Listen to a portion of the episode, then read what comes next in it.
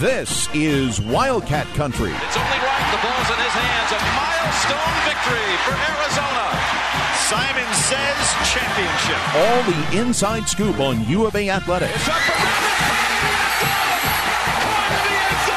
Arizona has scored the touchdown. Wildcats win. Let's go to work, fam.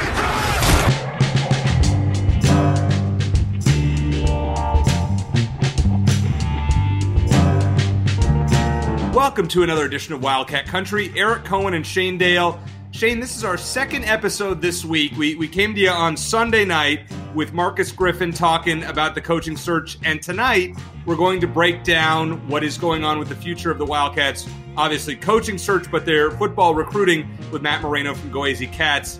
We're recording this on Wednesday night, Shane, and it's uh, it's a wild time right now. A lot of rumors out there, and let's try to make sense of some of them. Um, where do you stand on where things are at with this coaching search? So earlier today, as a as in uh, Wednesday, I tweeted that if I had hundred chips to spend in Vegas and just place them wherever I wanted uh, for the coaching search, and just uh, as far as my best guess, I put fifty on uh, Brent Brennan from Mhm. San Jose State. I put thirty five on Ken Niumatalolo from Navy, of course, the guy who almost got the job three years ago, and I'd spread the rest around among a handful of other guys. I think Jay Norvell, Joe Salave'a, a couple other guys. If I had to do it now, this tells you how fluid the situation is. I'd reverse it probably between Okay. Niumatalolo and Brennan, just because it sounds like he's on the way up. Football Scoop says he's a top prospect. Jon Wilner uh, said that's his best guess right now is that Niumatalolo is going to get the job. Uh, so it, it it sounds like it could still be either of those guys, you know, and they're both very similar in terms of uh, you know having the, the ties to Arizona and specifically Dick Tomey. Uh, but it certainly sounds like unless there's a wrench thrown in at the last minute, it's going to be either of those guys. Well, we you know it's funny we did that podcast on Sunday night and we didn't even reference Nui Matalolo's name, and I like him. I think he's a good coach out of Navy. I, I he's not going to run the triple option. I've heard that from a few people today. Let's just get that idea out of our heads. He's not running the triple option in the Pac-12. It just doesn't work. He's going to have a, a, modern offense, maybe a spread. He would have been probably a, a much better uh, coach for Khalil Tate as compared to what the Kevin Sumlin Noel Mazzone uh, tandem was. As far as the, your chips thing, if I were to put my chips, my 100 chips down right now, I'm going to condense it. I would put 60 on Brent Brennan from San Jose State and 40 on Ken Nui Matalolo and nobody else. I, I just, at this point in time, Shane, I cannot see anybody else getting this job. I, I just can't do it. I know there's some wild cards out there. I mean, let's be honest here. Unless something dramatic happens or Dave Heeke is completely by, bypassed by Dr. Robbins again, which I don't see happening, one of those two guys getting the job, right? I tend to agree. I tend to agree. We've seen a few other names floated around. Um, the uh, Jedd Fisch being the latest one. Uh, I certainly hope that doesn't happen, and I kind of doubt that it will. But it really sounds like it's going to be those two guys. Uh, we don't know if uh, New Matalolo is it. Is it New? I, I've heard both Neo Matalolo and Nui Matalolo. It's spelled Neo Matalolo. Yeah, I, I I call him Nui Matalolo, but uh, you know that's we'll I guess we'll learn that if he becomes the Wildcats' new coach, right? I've heard it enough times. I should have it down by now. But yeah, we'll get it down either way. Uh, well, either way, their names are kind of tough to say because you got Brent Brennan. It's like Brent Brennan and his brother Brad Brennan. You know, But Right, anyway. right. That- No- that's, that's neither here nor there. That's not why people are listening. They don't care about that. No, no, but I mean, listen, I, I think that there obviously are some good options for the Wildcats. I think I think both guys. I think I think Heeke has it right this time. You know, we we've seen for the last uh, I think three hires since the since the Mackovic era. It's been like let's get a celebrity head coach. Mike Stoops was the hot assistant name in in 2003 and four. Uh, then you had uh, uh, Rich Rodriguez, who was a the hot, you know, formerly deposed coach of Michigan when he was hired in 20 what was it 2011 20, Well, at the end of the 2011 2011 season, right, right. right. In November of 2011 and then you had Kevin Sumlin who was hired in early 2018 so these are celebrity coaches. Now you're not getting a celebrity coach. Ken Nui Matalolo is a name but you're not getting a celebrity coach. Uh, and I that's why I'm fine with it. Uh, Dave Heeke seems like he's interested in you know building a program from the top down or from I guess from the bottom up um, which is strong ties to the community. You know former players get them involved and of course recruiting and I love the direction of what's going on right now So I still prefer Brennan between the two, but I would will- agree I'd agree Okay, but Anthony Gimino, our buddy Anthony Gimino at allsportstucson.com, wrote a very compelling column. I'd highly recommend you go check it out about why Niumatalolo should be the guy. Uh, and it almost convinced me. I, I, mean, to the point where I feel better about it if that's the direction they go. And it reminded me of something that Marcus Griffin told us on Sunday is that recruiting to Arizona, recruiting to Tucson specifically is just different. It's different from the rest of the West Coast. It's different from California, Oregon, and Washington. And Anthony Gimino sort of makes that same case and says, you know, you, you have to recruit with the, you know, the be a part of our family approach, be able to engage the community and sort of, you know, turn it into I, and we're starting to sort of that like with the our kind of guy thing, right? The OKG right, guy. Right. But I, I, think the next coach has to take it a step further. And I think engaging the community as well and getting the community excited about Arizona football again is big. I always got the impression with Kevin Sumlin and, and Marcus Griffin alluded to this too, that he felt like he was sort of above everyone. He was above the mm-hmm. program, he was above the city of Tucson, he was above the media. I don't know if he really felt that way. That's just the sense that I got. Like whenever you know, I was in a press conference with him, whether it was in person or virtual. I always got the impression that he wanted to be somewhere else. He wanted to do something else with his time. Now, don't get me wrong. I think that's true of most head coaches. They'd rather do anything than talk to the press. But I think Kevin Sumlin was more obvious about it, and I think he had he sort of gave away that attitude of like, dude, I used to coach at Texas A&M. I used to coach in the SEC. What am I doing wasting my time with you people and your stupid questions? He didn't say that. Maybe that's not the impression he meant to give, but that's sort of the feeling I got. And I don't think that either of those the those top two choices we're talking about now would take the same approach. They would look at this as a great opportunity, look at it as a way to honor Dick Tomey's legacy. They both look up to the man. They both had a great relationship with him. And, and a chance to revitalize a football program that Dick Tomey really helped build and sustain through the late 80s all the way through the 90s. You know, I'm going to ask Matt Moreno the same question uh, later on in the program, but I want to ask it to you first, Shane.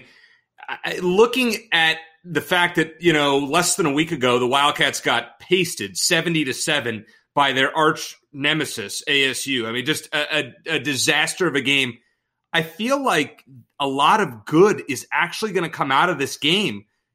And it almost is wiping away the negative feelings of how we felt on Friday when we were doing our live stream in the second half. Would you tend to agree with that, or am I getting a little carried away here? Uh, I think maybe you're getting a bit ahead of yourself, but I think potentially that could be the case. You know, if the program does turn around, it's going to take a while. We all know that. It's going to take at least a couple of years, maybe closer to four or five. Remember, it took Mike Stoops five years to get Arizona back to a bowl game.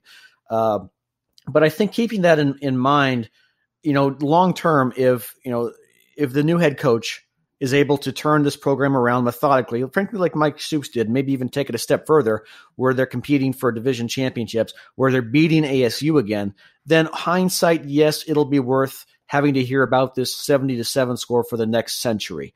Uh, so I, I, think that that's an element for sure. And then also, you know, we learned the other day that um, about 300 former U of A football players came together.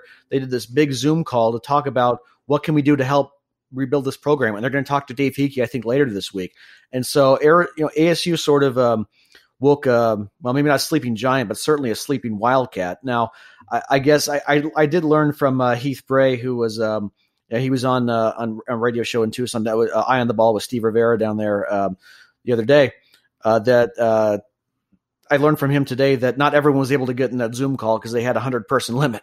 So he was hmm. trying to figure out what was talked about, and then I learned from a couple other people uh, who were part of it that uh, they're keeping what what they talked about sort of close to the vest. They don't really want to discuss it too much. They told they were it was kind of an internal conversation. I tried to get one of the members of that of that group uh, on tonight, and they politely declined. Um, but that's good. If you look at, I, I, think the fan base is engaged. If you look at our, frankly, just our numbers from our last podcast, people are interested about Arizona football and are interested to see what's going to happen. And I think now that Kevin Sumlin's gone, there's more hope among fans that things might turn around, even though it's going to take a while. And certainly when you have that, plus you have alumni engaged as they are, yeah, maybe ultimately it'll be a positive thing. I'm just not there quite yet, you know? So I'm of the belief. Um, I want to go in a few different directions here, uh, but for the sake of time, let's go with number one. I'm of the belief that the Kevin Sumlin era was worse for Arizona football than the three years we had under John Mackovic. Would you agree or disagree? Yes and no. Uh, in terms of overall record, yeah, it was worse. Um, I think that in terms of like facilities right now, Arizona's in a much better shape because when Mike Stoops came in, the cupboard was bare in that regard. But in terms of fan apathy, up until just a few days ago, maybe even now, because maybe we're reading too much into it. Yeah, I think if you just look at attendance from the last year, I can't imagine what it would have been this year. Fan apathy, I think, is at an all time high, at least since the post Dick Tomey era. And I think that's going to be tough to overcome. So I think, but that's one of the reasons why it's important to bring in a head coach who didn't necessarily play for Arizona, but has those ties to the community, knows how good Arizona football can be, knows how special a program it is, and, and is going to recognize that, is engaged in the community, is going to open up, uh, you know, have Q and A's around the city and around the state, uh, whether it's virtual or not. Uh, frankly, be more open with the media. You know, it's not about us; it's about us being able to share stories with everyone. And Kevin Sumlin was very closed off as far as limited, very limited access with the media. Someone who's going to engage the community and really, like I said, honor Dick Tomey's legacy and carry it on and carry on the lessons that they taught him. Do you trust Dave Heeke to make the right hire? As long as it's his hire. As long Good as answer. I would I would agree with that. I would agree. I think Dave's a you know Dave gets a lot of grief um, around the Wildcat fandom. Let's say because he maybe didn't support Sean Miller or you know didn't ha- isn't isn't out there and uh, front and center as, as Greg Byrne was. And you know, Greg, I, believe that Dave did not make this last hire. This was a, a, a Robbins deal of someone. And I think we all, uh, most of us bought into it, me included, because he was a big name. And I think the fact that, you know, now Heeke is the, the qualifications that he's looking for, as you mentioned, Shane, to go back towards the Dick Tomey era, where it's a family environment. Hey, old players, come on back, stand on the sideline with us, you know, get involved. You know, uh, Mike Stoops was actually really good with that. Mm-hmm. And yep. Rich Rod distanced himself, and that was one of one of the things why he didn't have as much support from the alumni, and that's why you know Kevin Sumlin had none. I mean, he, he took it to a whole new level. So somebody that's willing to, hey, come on back, Tedy Bruschi, come on down, Lance Briggs, come on down. I think that's really really important. And you know, it takes a big man, Eric. I think to admit when he made a mistake, and I think Dave Heeke knows he made a mistake last time. The way that things played out, I, I it, from all accounts, we don't know what goes on behind the scenes, but it certainly sounds like uh, the the job was Neil Matalolo's at some point, and then there was this uproar. You know, Khalil Tate's tweet. There was a bunch of stuff on social media, and everyone got a little gun shy, and Heeke decided to go in a different direction. Uh, whether it was bad advice from uh, from Robbins or from uh, his uh, coaching or the, the the coaching firm, the firm that they hired to to find the next coach, whatever happened, I think he realized, okay, this was a mistake. You know, we went with a big name as opposed to the right fit, and this time we have a chance to get it right. Whether it's Neil Matalolo or Brennan, uh, again, we're going with the assumption it's going to be one of those two guys. I tend to agree. He realizes, okay, you know, it's it's time to to make amends. If it's Neil Matalolo, it's time to say, look, I got it wrong last time. I'm sorry. Please come coach our program. And that's what they end up doing. That's what he ends up doing. Uh, it takes a big man. It takes a humble man uh, to to do something like that. And if that's what happens, then all all the respect to Dave Heeke for that. I read an interesting statistic uh, from Jon Wilner um, from the Bay Area. What is it? The uh, what's his Bay Area um, Mercury News, San Jose or the Mercury News, right? Bay Area. Yeah, thank you. Um, and he mentioned uh, the total uh, sum of the pay of the coaching staffs, uh, or was it the assistant pools, um, the salary pools? Washington mm-hmm. leads the conference at 5.1 million, Oregon 4.8, ASU is in the middle of the pack at 3.7, Arizona was last under Kevin Sumlin at 3.1 million. So basically, out of 12 schools, Arizona is at the bottom. Um, that's not great, especially when he points out that Louisville, who is hardly a football powerhouse, pays its staff 4.6 million. The Wildcats have to find a way to at least pay around 4 million uh, for a staff to get guys that want to be here long term. I agree, and I, I, think you do have to be careful with one thing, and that is the cost of living in Arizona is a little bit lower than some of those other places. So that factors into it a little bit. Point. I think I don't know about I don't know how much, but certainly a little bit. You know, it's a lot cheaper to live in Tucson or Tempe than in uh, in San Francisco, for example.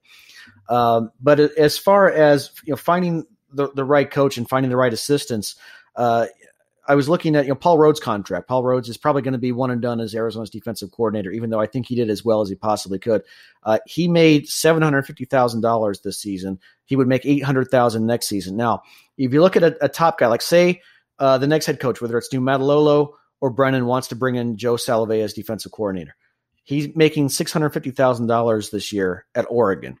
So you think at the bare minimum, they're going to have to pay him at least what Paul Rhoads was making, maybe more to lure him out of Oregon. And then you obviously want a top offensive coordinator as well, because I think I was trying to think about, you know, in college football, like what percentage is it really about the head coach and what percentage is it about uh, the assistants? And I think from the player's perspective, it's probably 40 60. You know, 40% the head coach. I think as far as the fans go, the head coach is more important in terms of, you know, being out there and talking to the media and engaging the, with the community. But in terms of the players, it's the assistants who recruit, right? You know, so I, I think that op- opening up that, um, that your pocketbooks a little bit to get top assistance, And that's another thing too, is I'm guessing you're going to have to pay Niumatalolo a bit more than you would Brennan. Well, Brennan's making eight fifty. Nui right. Like two point one million now. So Kenny's not coming here for probably under two and a half, right? Right. You, you, would have to think so. So it, it's one of those considerations. I don't know if it's going to come down to half a million or a million dollars, but you know, if I, don't know how it all works behind the scenes either, Eric, because I've never been an athletic director, but you know, say that that Heeke's on the fence between these two guys and he's, you know, down to the coin flipper, eeny, meeny, miny, mo, or whatever. You might con- consider the fact that, okay, I can pay Brennan – half a million less or 750 less or whatever it is and spend a little extra money, have a little extra money left over to pay top-notch assistants. Yeah, I think that's a I think that's a good point, and I think that's another reason for me why Brennan sticks out. I mean, he he's not you know you could probably get him for one point seven five or maybe two million flat. So you know if you consider Niumatalolo and Brennan equal, the fact that Brennan's um, brother was a wide receiver, Brad Brennan, in the 90s under Dick Tomey, that mm-hmm. Brennan coached uh, under Tomey as a graduate assistant in 2000 and then at San Jose State. You know, it certainly seems appealing. To me, this is a no brainer. You let Brennan coach the game on Saturday, you interview him for an hour or two on, on Sunday and, and make the deal, and the deal is announced on Sunday night, and you and I can do a podcast by Monday. Mm-hmm. This shouldn't be that hard you know, we don't need, you know, there, there's a rumor out there today, and we'll just float it out there that 24 uh, 7 Sports reported that, you know, uh, Jedd Fisch, the former offensive coordinator at Michigan and UCLA, is is in play for the job because he's friends with Dr. Robbins. And I'm sorry, I'm not buying it. He'll get an interview. He's probably doing his buddy a solid, Robbins is, but I, I would be shocked, shocked if Jedd Fisch was the uh, new coach of the Arizona Wildcats. And I would be also shocked at this point if it was anyone other than Niumatalolo or Brennan. I really would. I mean, I, I know you used laid your chips down earlier in the in the show uh, and spread out that last fifteen percent. To me, it's open and shut. I mean, this is not hard. Why? First of all, uh, let me ask you another thing. Why are we paying a search firm hundred thousand dollars for? I mean, you and I could go out there and dig up some stuff on these guys and we we do it for free. Eh, we don't need a hundred thousand dollars just going to waste. You should just ask us. Heeke should really to save some yeah. time. Well, yeah. Let me mention one more thing though about the contrasting both of those top candidates. You know, we talked about how how Brent Brennan he's got a very small sample size in terms of success, right? He has yeah. really just a half season of of winning football at San Jose State. I sort of have the opposite concern with Niumatalolo in terms of he's been at Navy for a long time. You know, he was yep. an assistant there uh, starting in 2002, and he's been the head coach since like 07, 08. So almost 20 years. He hasn't coached anywhere else. He hasn't spent a lot of time uh, coaching on the West Coast. I think he was at UNLV for a little while, and that's it. So again, that to me is makes it even more important that he gets the right assistants who know the area and are able to co- uh, to recruit uh, in whether it's Arizona or Texas or California, knows the West Coast. And so, are you going to have enough money to hire Niumatalolo and hire top assistants. And that largely comes down to the boosters and how much they're willing to pay, especially after they're going to pay Kevin Sumlin's buyout. Yeah, that's a great point. Well, let's ask Matt Moreno from Go AZ Cats his thoughts. Then after we talk to Matt, we're going to come back uh, talk a little basketball, men's and women's hoops, both still undefeated. Men's hoops lost a, a chance to play, not lost a game, but lost a chance to play Cal Baptist today when we are recording this podcast, as Cal Baptist had a COVID positive within the program. And we'll talk about the women's squad, who is just absolutely on fire and in the top, what, six right now, which is amazing. And then we'll make our final uh, regular season picks in the Pac 12 coming up next here on Wildcat Country.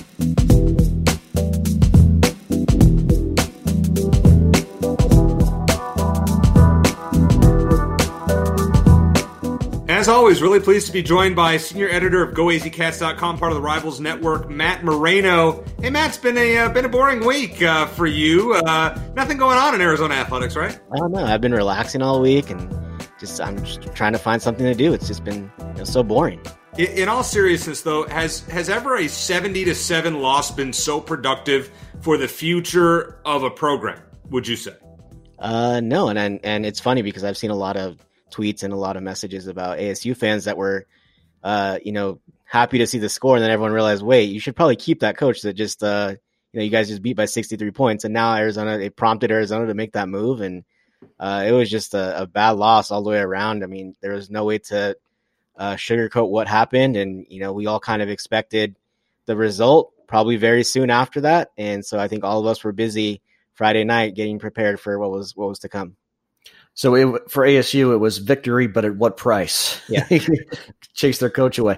Uh, so Matt, a lot of uh, movement as far as uh, some uh, commits for 2021 and 22 uh, decommitting. Obviously, Keon Grays was a big one. Trayson Bourguet for 22. We had both of them on our program. Uh, but guys like Stevie Rocker, 21 commit, running back, local guy. They've stuck around. Like, what are some of your? I don't want to go through every single one, but what are some of your big takeaways as far as some of the guys who've decided to decommit? Some of the guys are sticking around and others who are sort of taking that wait and see approach. It was kind of what was expected. I mean, if you looked even before Kevin Sumlin uh, was fired, you looked at kind of the class that was building. There was a couple decommits even before the ASU game at the beginning of this month. Uh, Jaquez Harvey, Jamarian Peterson, two of their top recruits in this class. Um, I think even if, as you looked going into December, you said it feels like right now, based on where things are at, that the guys who have other Power Five options are going to back off. Uh, there's no reason for them to sign.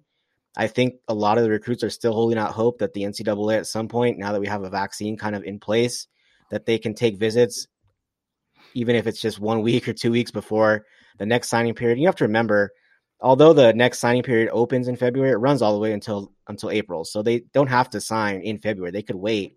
And so I, I think you could see a lot of guys end up deciding once Wednesday comes around uh, to not to not sign and then kind of hold out and, and wait until February to figure out what they're going to do, and, and, then maybe even wait beyond that, just at the outside chance that they can take some visits because a lot of these recruits uh, that are signing with Arizona have never been to Arizona, have never seen Tucson, don't know what they're stepping into. They just you know like the coaching staff.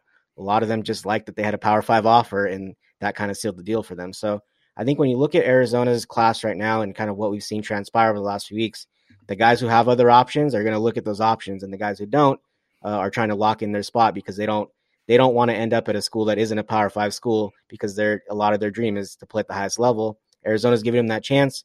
You're not going to see a lot of offers rescinded right now. It's just a bad, it would be a bad time to start doing that, and so um, a lot of those guys are just trying to lock in their spots, and they'll kind of go from there. One of those guys who could certainly look elsewhere is a quarterback commit for 2021, Clay Millen, who we've had on Wildcat Country. Uh, as of now, he still plans to sign with Arizona, but he's not signing this week. Uh, your thoughts on do you think Arizona will be able to lock him in, or do you think it just depends on who the next head coach is going to be?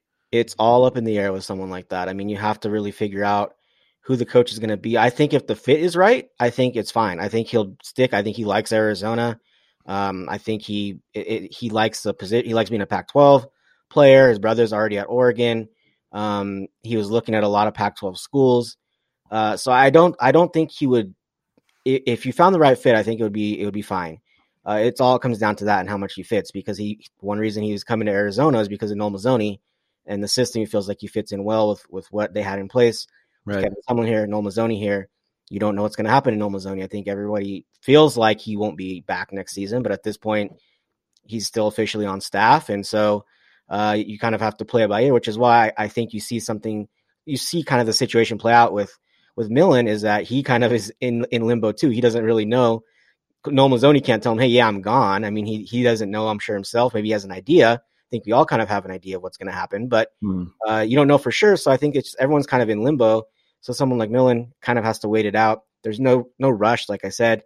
Uh, you don't have to sign in December, and and I'm surprised that there are so many recruits signing in, in December across the board. Because if you have other options, why not wait? You, you're going to get a chance to see how the kind of coaching carousel plays out, who's going to go where. The coach that maybe has been recruiting you might not be there anymore. So I don't see why they would sign right now, but I, I understand some of those players that don't have other bigger offers, why they would want to lock in their spot. But if you have other options, I just think for across the board, it's it doesn't make a whole lot of sense to sign right now. So I think everyone is going to take a step back, especially the Arizona guys, and, and figure out where they go next. All right, two part question for you here. I'm going to go one by one. First of all, how much roster turnover with the from the existing guys do you expect um, with a new coaching staff? You expect a lot of guys to leave, basically.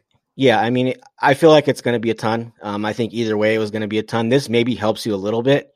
Um, I think if Kevin Sumlin comes back, I think we already saw the writing on the wall with guys that were already leaving and had already decided they don't want to be a part of the program. I think it would have been it would have been pretty devastating if uh, Arizona would have kept Kevin Sumlin on board, and you would have been playing a lot of walk-ons, a lot of guys that uh, you know wouldn't normally be playing, and you would have a lot of freshmen that were going to be on the field as well. And so I think it would have been uh, it would have been a lot different roster than you would see anywhere else in the Pac-12 because of so many guys that would be leaving. Um, it could still be that could still be the case. Um, I think a lot of players are going to have a have a chance to kind of evaluate things and see, you know, if they can vibe with the new staff, assuming it's going to be an entirely new staff. Um, this is one of those situations where, if you remember last time, a lot of the players were pushing for someone like Marcel Yates to stick around. They were saying, "I'm leaving if he's not sticking around." I don't get that same sense this time around. I think if they bring in an entirely new staff, it probably benefits Arizona at this point in terms of trying to keep players on board because it gives them something else that they're not they don't know about. They don't know it yet. They don't know how it's going to work out. They might feel like they fit better with a new defense, new offense, whatever it may be. Um, so I think it actually benefits Arizona in this scenario to kind of clean house and kind of start over if their intent is to keep a lot of those players on board. Because I do think at the very least, a lot of them are going to enter the transfer portal. Again, you can come back if you enter the portal. It's not like you're saying you're gone. You can come back to school. So I think a lot of them uh, are going to, you know, enter the portal. I think to ex- expect a lot of you know the better players, the more productive players to enter the enter the portal. We've already seen Stanley Berryhill, who had a very good season, say he's leaving and, and looking at other options. So I think you'll see a lot of guys do the same and, and, then kind of figure out things as they go. So, all right, second part of my long-winded uh, question. So, how do you build a roster at the, at this point uh, for next year? What's you know, give us a, a way, an optimistic viewpoint of how a roster can be built with a new coaching staff. Uh, optimistic, you'll it, you'll it'll be what it is. it's uh, it's JUCO guys and transfers. Um, like I said, I think freshmen are going to have to play. They're going to have to be in position to contribute. This year, we saw that quite a bit. But junior college players, transfers are going to be uh, the new coaches. Kind of, uh, that's where he's going to have to target because there's not a lot of options out there in terms of recruiting. I know every fan seems to think that oh, if they just hire a new coach, that's why there's not really a rush to hire a new coach. You're at signing day. It doesn't really matter at this point uh, when you do it. Um, but I know the fan the fan mentality is to think, oh, by you know they'll hire a coach in January or late December, they'll be ready to roll for you know that that next signing period. But it's it's going to be a tough sell right now. There's not not a lot to sell about Arizona at this point. It's going to be a long haul for this next coaching staff. Um, it's going to take years. I mean, it's going to take years for them to really try and get things the way they want it to rebuild this roster. Um, I don't know that there's any names out there other than unrealistic ones where it could be a, an overnight um, change. I think it's going to be a, a, situation where it's a it's a total rebuild. You're building from the ground up at Arizona, and uh, it's going to take time. So, Matt, taking a look at some of the big names uh, that are out, linked to the the coaching job, you know, um, Brent Brennan, Ken Niumatalolo, Jay Norvell, maybe a couple of others. Are there any names in particular where you you, you look at them and you think, you know, I think this guy could actually do well with recruiting in Tucson. It's a unique place, like we've talked about. Uh, you might have to do a little more with less. Is there anyone that stands out where you think, okay, this guy could have, you know, give him a couple of years and he could start turning things around recruiting wise? I, I, think the first two that you mentioned, just because of their experience and where they're at. Uh, Brent Brennan, he's turned around San Jose State, which is not an easy task. Yeah. Uh, it's it, it would be kind of similar recruiting as he starts out at Arizona. You really have to work, and that's the thing that I think gets underrated by coaches that come to Arizona. Is I think they think it's going to be a lot easier to recruit to Tucson, uh, to recruit to Arizona than it ends up being, and they kind of misjudge misjudge the situation. And by the time they finally figure it out and the light bulb clicks, uh, it's game over, and, and you're on to your next coach. And so I think that's happened a couple times here. The last uh, couple hires, I think by the time Rich Rodriguez figured it out, the plug got pulled, and I think Kevin Sumlin was starting to kind of figure out which direction he wanted to go go in. Um, you know, moving forward, and, and once you get a feel for it, because they they're coming from these programs, Michigan, Texas A&M, where it's a different ball game. You're talking about different a different level of recruits. Uh, you have different uh, things on your side that work in your favor, where it's it's a bigger challenge at Arizona. So I think someone like Brent Brennan, uh, is going to step into a similar situation. I think it's going to feel familiar to him. Uh, he's a go getter as a recruiter. Um, he'll be targeting a lot of the same areas that he is at San Jose State. And then with Ken Niumatalolo, I mean, you're looking at a coach that has to really work to get players and, and to get recruits, yeah. and it's it's not easy. I think there is that maybe that fear of can he do it out on the West Coast? Can he do it at a Power Five school? There's always that conversation of is he going to bring that offensive system to a different program? That's a whole another another ball game because you're talking about recruits who are not going to want to play in that. You're going to have to truly sell them on on playing in that type of system if that's what he ends up doing. So, but I do think that the the experience at both of those programs is something that prepares them for the challenge that lies ahead for them at Arizona if if either one of those guys gets the job. We had uh, Marcus Griffin on uh, Sunday. You know, he was one of the guys who was very outspoken on social media during that ASU game, and he said something that really struck me. That he said, if you could lock down the state of Arizona recruiting wise, which is obviously easier said than done, you can have a new, a potential New Year Six bowl team within two or three years. Now that I think that's a bit optimistic, but his point is that if you really success, can successfully recruit Arizona and bring keep a lot of those guys in state, you can really do a lot of good things. It, how how realistic is that, and what's it going to take for a new head coach to come in and really get some of those, maybe not the five star guys, but you know some of the four star guys on both sides of the ball to look at Arizona, especially at when ASU certainly seems like the more attractive in state option right now. It feels more unrealistic as time goes on. I mean, even from three years ago, it feels more unrealistic now. Um, you look at Arizona's class, Stevie Rocker is it. Um, that's it. That's their in-state class for for Arizona in, in 2021, and so um, it, it's it's disappointing. I know for fans because you you look at Tucson in particular, the talent that's coming out of Tucson right now, the guys that are you know going to eventually probably play on Sundays that have left Tucson to go play at Texas and Ohio State. Um, there's so much. There's so many schools that are coming into Tucson, coming into Phoenix um, that maybe wouldn't have, that maybe would just stop by before that are really trying to make a difference and really trying to pull players from this state, making it an even bigger challenge. I mean, you've seen ASU kind of just look in another direction, almost throw their hands up and say, we're not even really going to try very hard with in state recruiting, which is an opening for Arizona. That's an opportunity to maybe step in and get some of those higher end three star guys, some guys that are going to make a difference. Um, but uh, aren't aren't looking at ASU because ASU is looking at California so hard or looking at other places. So um, I think there is an opportunity there. It's it's a challenge. I think right now the trend is is is rolling. I mean, the trend of, of players saying I'm going somewhere else, anywhere that is isn't here, uh, is growing, and that's not a good thing for the next head coach that steps in. I know relationships are going to be important, but it goes beyond that. You have to really start to win games. I don't think we'll start to see that until we start to see ASU and Arizona win more games, really be competitive in the Pac 12 every year and show that they can do that before recruits start saying, you know what, maybe I need to stay home because this is the best option for me, not just because I want to be close to home, want to play in front of my friends and family, but because this is the best option for me. Right now, it's hard to argue with a lot of these players uh, that are looking at the in-state schools and saying your your best option is is here. Uh, you, they, I don't blame any of them for going to an Ohio State, a Texas, any of these big brand schools because right now, uh, that's a much better option than going to Arizona, Arizona State. All right, Matt, uh, put on your crystal ball. Uh, you know, have your crystal ball in front of you. Who's going to be the next coach at, uh, at U of A? I keep coming back to Brent Brennan. I think it's one of those first, those two guys that I mentioned. I, I think it's either going to be Ken uh, Nui, Nui Matalolo, if I can say it right. I'll have to practice that if he ends up being the head no coach. No kidding, all of us will. Um, uh, either him or Brent Brennan. I, I, think they make the most sense. Obviously, there's been a, a, lot of a lot made of the ties to Dick Tomey for both of those guys.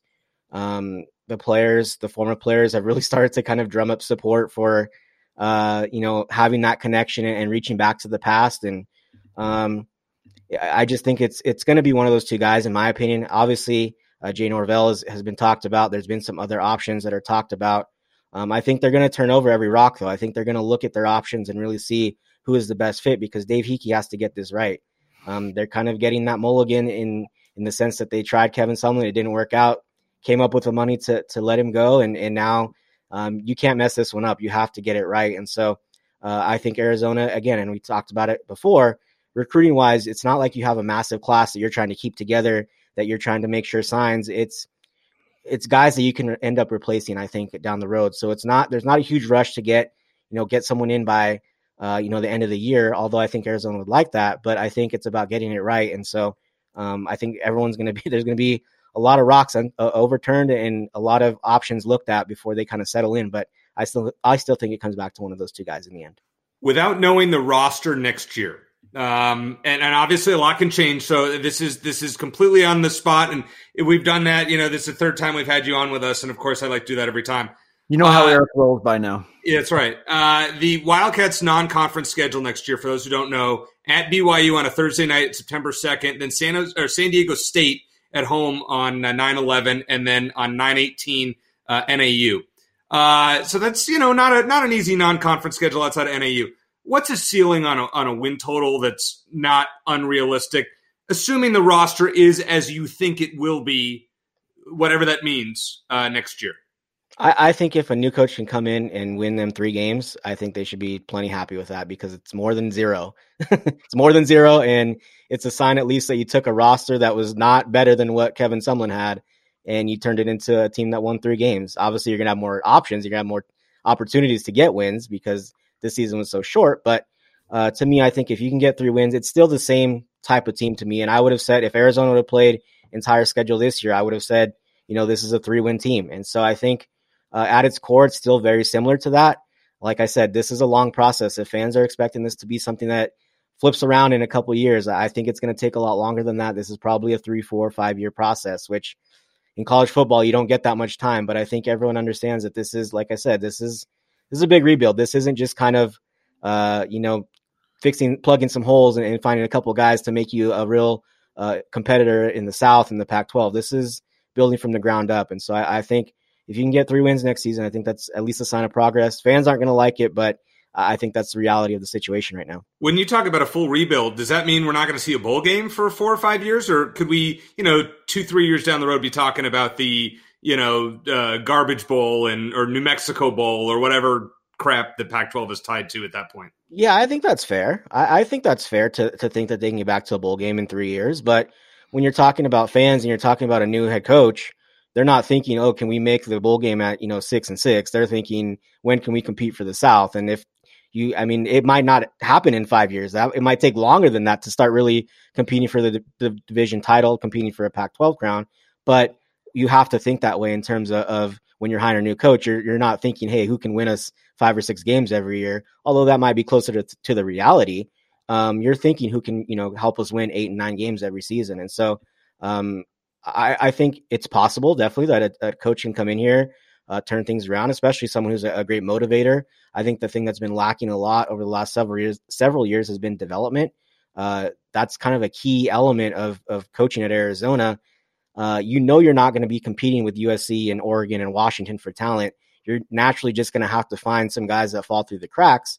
So the big part of that is development and being able to develop those players to compete with some of those teams. We've seen Washington State do it before with similar talent. We've seen Utah kind of really build through kind of having those three star guys that just uh, you know end up developing into very very good players. So it's not impossible to do, but you have to have the right guy and the right mindset to do it. And so um, I think it is fair to say that you know in a few years you get someone that can do that, can turn the players even Arizona has right now into into something better.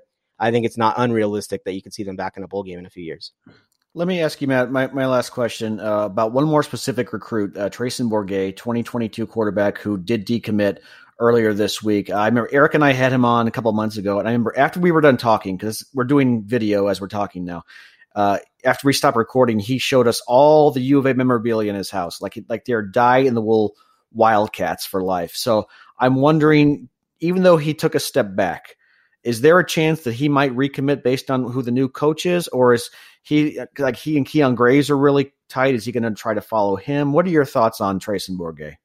I think unless it's a system that completely doesn't fit him well at all, I, I think he's going to be bound for Arizona eventually again. I think that's kind of his sentiment right now. I don't think he was jumping and he was eager to try and decommit. I think he wants to go to Arizona. He believes uh, in playing in front of his family and he wants to have that. He loves the school, he loves the program but it's almost in his best interest to back off because other schools aren't going to look at you as much when you're committed. When you're committed, we've already seen that happen with Keon Grays. Other schools have already jumped in and offered, even though they could have offered before when he was committed to Arizona. Some schools, some coaches don't like to take that approach. They don't want that to happen to them uh, to to recruit players that are already committed, so they wait. Um, so this will give them some options to kind of, um, you know, look around, see what else is out there, see what other schools can come around. Uh, maybe he likes those options better down the line. But I think unless it's a terrible fit, which it's possible that could happen, you don't know um, that that he could end up being, you know, the the type of player that comes back to the class. And um, to me, I would expect him back at Arizona, unless again it goes very south and he just does not like the system at all and it doesn't fit him well. Well, Matt, uh, when we first had you on, I think it was August or September, we thought, oh, hey, we're not going to have football until next fall. Well, hey, at least you've got a lot going on. And boy, your life over at Go AZ Cats is going to be really interesting in these next few months. So uh, thank you for all that you do. We really appreciate the content. And, and as always, thanks for joining Shane and I here on the podcast. Absolutely. Glad to be here.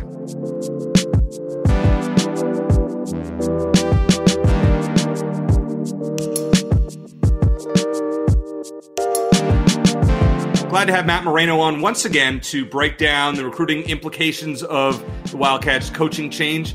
And I'm sure we're going to be talking to him a few times between now and February because uh, a lot's going to change between now and then. And I'm actually very excited to see how the Wildcats football team builds their roster going forward.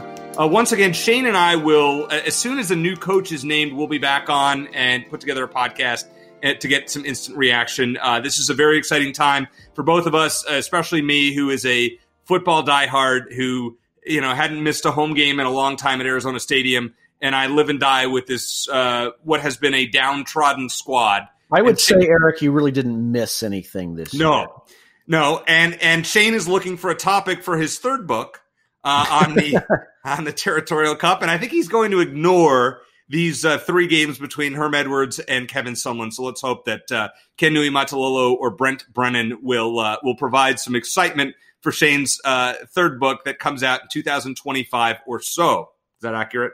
No, I'm not. I don't think I'm going to write any more about this rivalry unless we get another good head to head down the road. It, it, if it's happening, it's happening a long way into the future. I ain't writing any more books anytime soon. Let's talk a little basketball here for a second. Men's basketball team uh, had a nice win on Saturday against UTEP. I believe was that Saturday or Sunday. I can't even get my days straight. Lots was, happened since then. Yeah, it was just Saturday. It was just a couple hours after the Kevin Sumlin was officially fired. But okay, yeah, that's right. Uh, did, not make a three pointer, but they found a way to win. Yeah, it's a little concerning. Uh, and now losing the Cal Baptist game, so I mean, not, they didn't lose. The fact that they didn't play. Now going on the road to Stanford, but this game's going to be played a few hours south, or I think an hour south of Stanford on Saturday, which is bizarre. Is that an advantage for the Wildcats not playing at uh, Maples Pavilion? whole college basketball season is bizarre. I, but I, you know, the fact that there haven't been any fans at McKale Center or a very limited amount of fans at first and then none since then, maybe that helps a little bit because they, you know, Arizona hasn't had to rely on that home crowd the first few games. I mean, they're all games they should have won anyway, but you know, there's not going to be any fans there. I mean, be fair, at Stanford, there wouldn't be any fans anyway, but I don't know if that makes a huge difference. Uh, I will say, uh, uh Jemarl Baker, Pac-12 Player of the Week, mm. he, he, came out of nowhere, uh, had a fantastic uh, week as uh, last week, and then you know Bennedict Mathurin's coming around, fre- freshman who we didn't necessarily expect a lot from early in the season. Still missing Kerr Kriisa due to some N- NCAA nonsense. Still missing Daniel Batcho. Uh, due to injury, uh, re- rehabbing from surgery. He's eight weeks into it now. Sean Miller talked about it the other day. But the 11 guys they have have been doing okay. Uh, no, no, real test yet. They are they did get a few votes or a few points, whatever you want to call it, in the last AP poll in the top 25. Um, haven't really gotten tested yet, but this first game at Stanford should be a good one. Do we know anything about uh, Kerr Kriisa? Um, what's no going update. on there? No updates. It's just a week to week thing. You know, it's kind of like, uh, like I said, it feels like Alonzo Trier all over again. Even though Kerr didn't do anything wrong, it's just uh, we don't know if he's going to be able to play this week, next week, by the end of the season. Who knows? Yeah, I'm. I don't really understand what the NCAA is doing here, uh, as to, and and why he is uh, why he can't play. This is just so dumb um, for uh, the NCAA. It, it, I don't want to get into it here, but it's disappointing because I know you were really looking forward to watching him play. This was he was kind of your favorite player from what you had heard in the in the preseason, and mm-hmm. I mean, I think this team uh, having him. I mean, listen, as from what I've seen, and albeit it's a small sample size, I'd say this is a fringe NCAA tournament team right now. Wouldn't you agree? Probably, you know, and, and they're still getting to know each other. You know, they're going through the rigors of uh, the coronavirus uh, testing. Uh, Sean Miller talked after the UTEP game about how they played four games in eight days. Uh, they have, you know, COVID testing at six or seven a.m. every day. They're doing dealing with finals right now, or they were la- as of last weekend. So it's nice for them to get a break. Maybe this game, you know, not playing against Cal Baptist as, as much as I want to see them get in as many games as possible. Maybe it's nice that they're going to have a little bit more of a break in between. The other thing I mentioned, and I texted this uh, to you earlier today. Shouldn't the NCAA push back the NCAA tournament by a few weeks just to let teams get in some more games? Because I don't want another college football situation where you know the selection committee is going to have to choose between like a uh, Ohio State, which played six games, or Texas A&M, which plays ten. In basketball, you're going to look at teams that maybe played 15 games and others that played 30. And I, I'd like the teams that have played 15 or 20 games to be able to have a chance to at least get a few more games in before the season's over. Well, listen, Cal Baptist's not impacting anything from Arizona. Now, they rescheduled the Colorado game. That's coming up, uh, I believe, next uh, or two weeks. Um, from now. They're going to play it on, uh, I think it's a Monday night, uh, the Monday after Christmas, uh, between Christmas and New Year's. Uh, and so that's important because it's a conference game. Cal Baptist not doing anything for U of A's RPI, so that's fine that that game. I mean, realistically, Wildcats save you know sixty thousand dollars or whatever it is, and that's that. Um, so it's it goes towards the football. You, coach. you have to pay your assistants, yeah. Yeah, exactly. So you know, I don't think that's a big deal. If they every conference game is going to be made up at some point. Uh, and speaking of conference games, Wildcats on the road this weekend against Stanford. What's your gut feeling? You think they pull off the win, or you think this is their first loss of uh, 2020? It's going to be a tough matchup. Uh, Stanford probably should have beaten North Carolina a couple weeks ago. Uh, some questionable officiating in that game. It could have gone uh, differently. They also lost to Indiana by a wide margin. Uh, beat Alabama. Alabama's a decent team this year. Uh, Oscar da Silva is going to be uh, a handful for the Wildcats. Uh, it's not really a true road game. I don't think there's going to be like necessarily a true road game this season, such as it is. it's going to be a tough one for Arizona. I think this might be their first loss of the season. I'm going to make a bold prediction that the game will be decided by one possession. It'll be a one possession game, one way or the other. Uh, no more than three points on either side. Uh, I just don't have a gut feel on it right now. I'm curious to see what the Las Vegas line is. Now, I don't know how often Vegas puts out lines for women's basketball, but I'm pretty sure that they would not have had the Wildcats by 28 over ASU. I mean, talk about thorough domination last Thursday before the football game. This women's team finally put it together and just pasted, you know, a fairly decent ASU squad. Yeah, ASU is always good. You know, Charli Turner Thorn has been there a long time. Was there even? Uh, I think she was there even when Adia Barnes was a player at Arizona. And Adia Barnes talked about uh, she never lost to ASU when she was a player, and uh, she doesn't like losing them as a coach either. They've won three in a row now uh, over uh, over the Sun Devils. You know, ASU's not a ranked team, but you know they're always a tournament team. They're always a fringe top twenty five team at least. So that was impressive. And you follow that up with their win over then number nine UCLA the week before. Uh, they're at Utah and Colorado this week. Games they should win, but again, like like the men's team, this is their first road test of the season.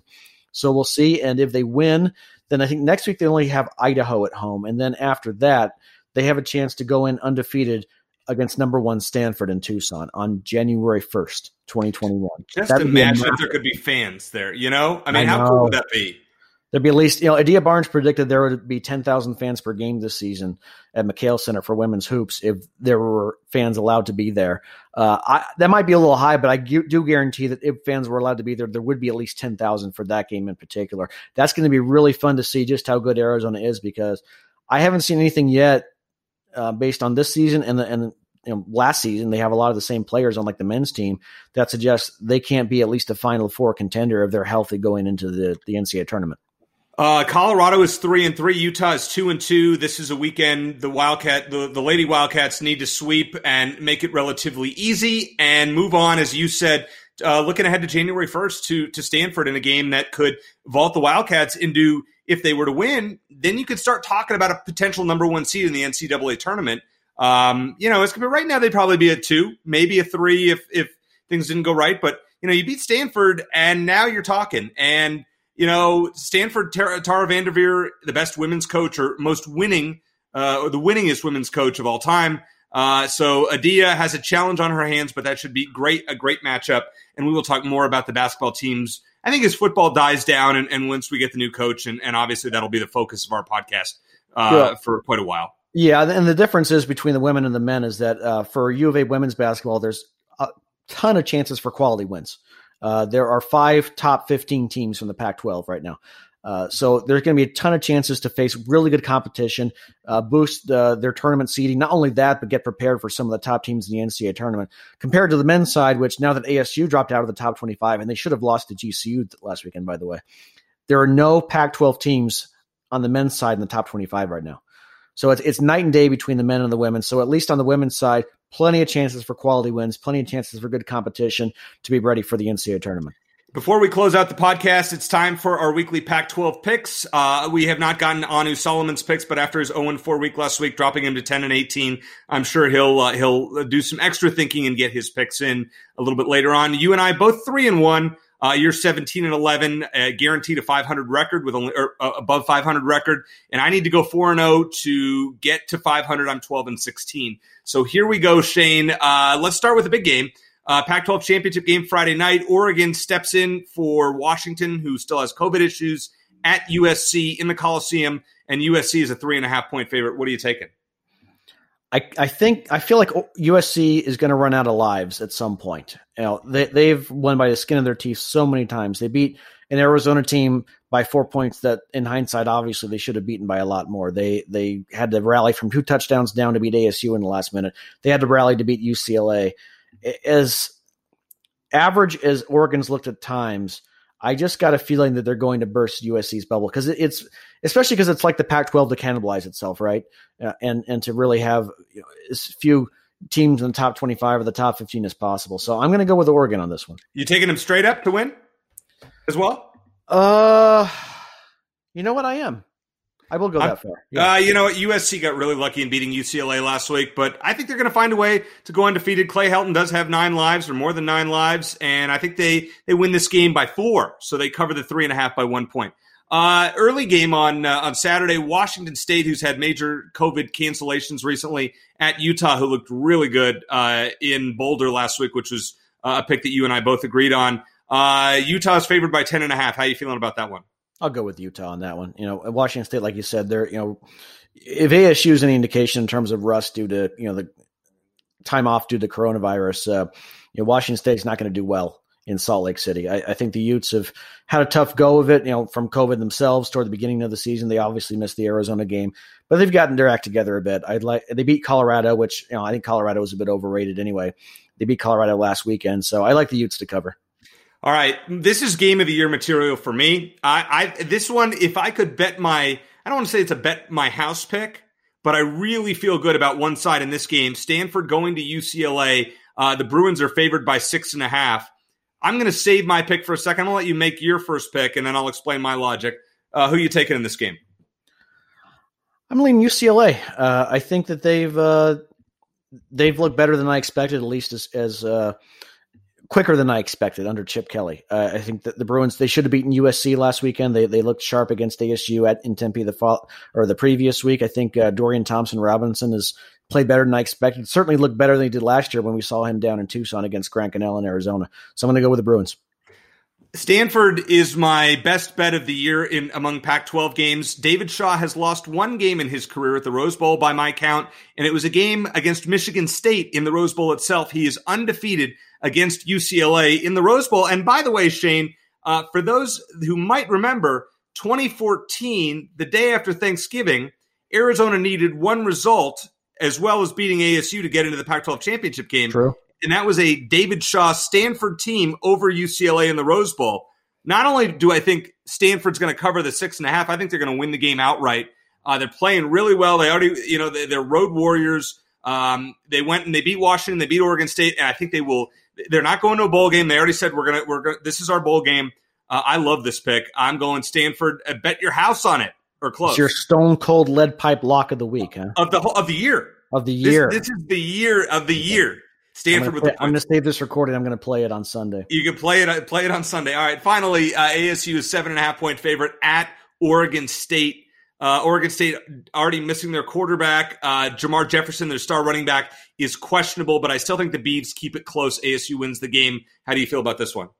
I think ASU will, will squeeze out a, uh, a victory beyond the spread, just just beyond. You know, that's it, Oregon State's a classic trap game this time of year, but I mean, even though things are different this year, it, it, ASU always seems to struggle late in the year in Corvallis.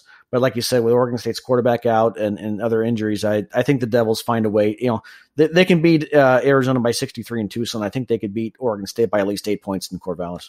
I think this is one where I just want to see a letdown game. I'd love to see Oregon State, you know, play hard towards the end of the year and and uh, and show show us something. So uh, I'm taking uh, Oregon State. I believe Anu, when he makes his picks, will be taking Oregon State. So Yep. once again, I like SC, uh, Utah, Stanford, and Oregon State. You like Oregon, Utah, UCLA, and ASU. So I have a chance to at least cut the deficit, and then maybe we'll make some uh, some bowl picks if any Pac-12 teams outside of USC and possibly Oregon go bowling. Well, Shane, it's been uh, an action-packed episode. Thanks to Matt Moreno from GoAZCats.com for joining us, and we'll be back soon enough talking the new coach, hopefully within the next week or so. So for Shane Dale, I'm Eric Cohen.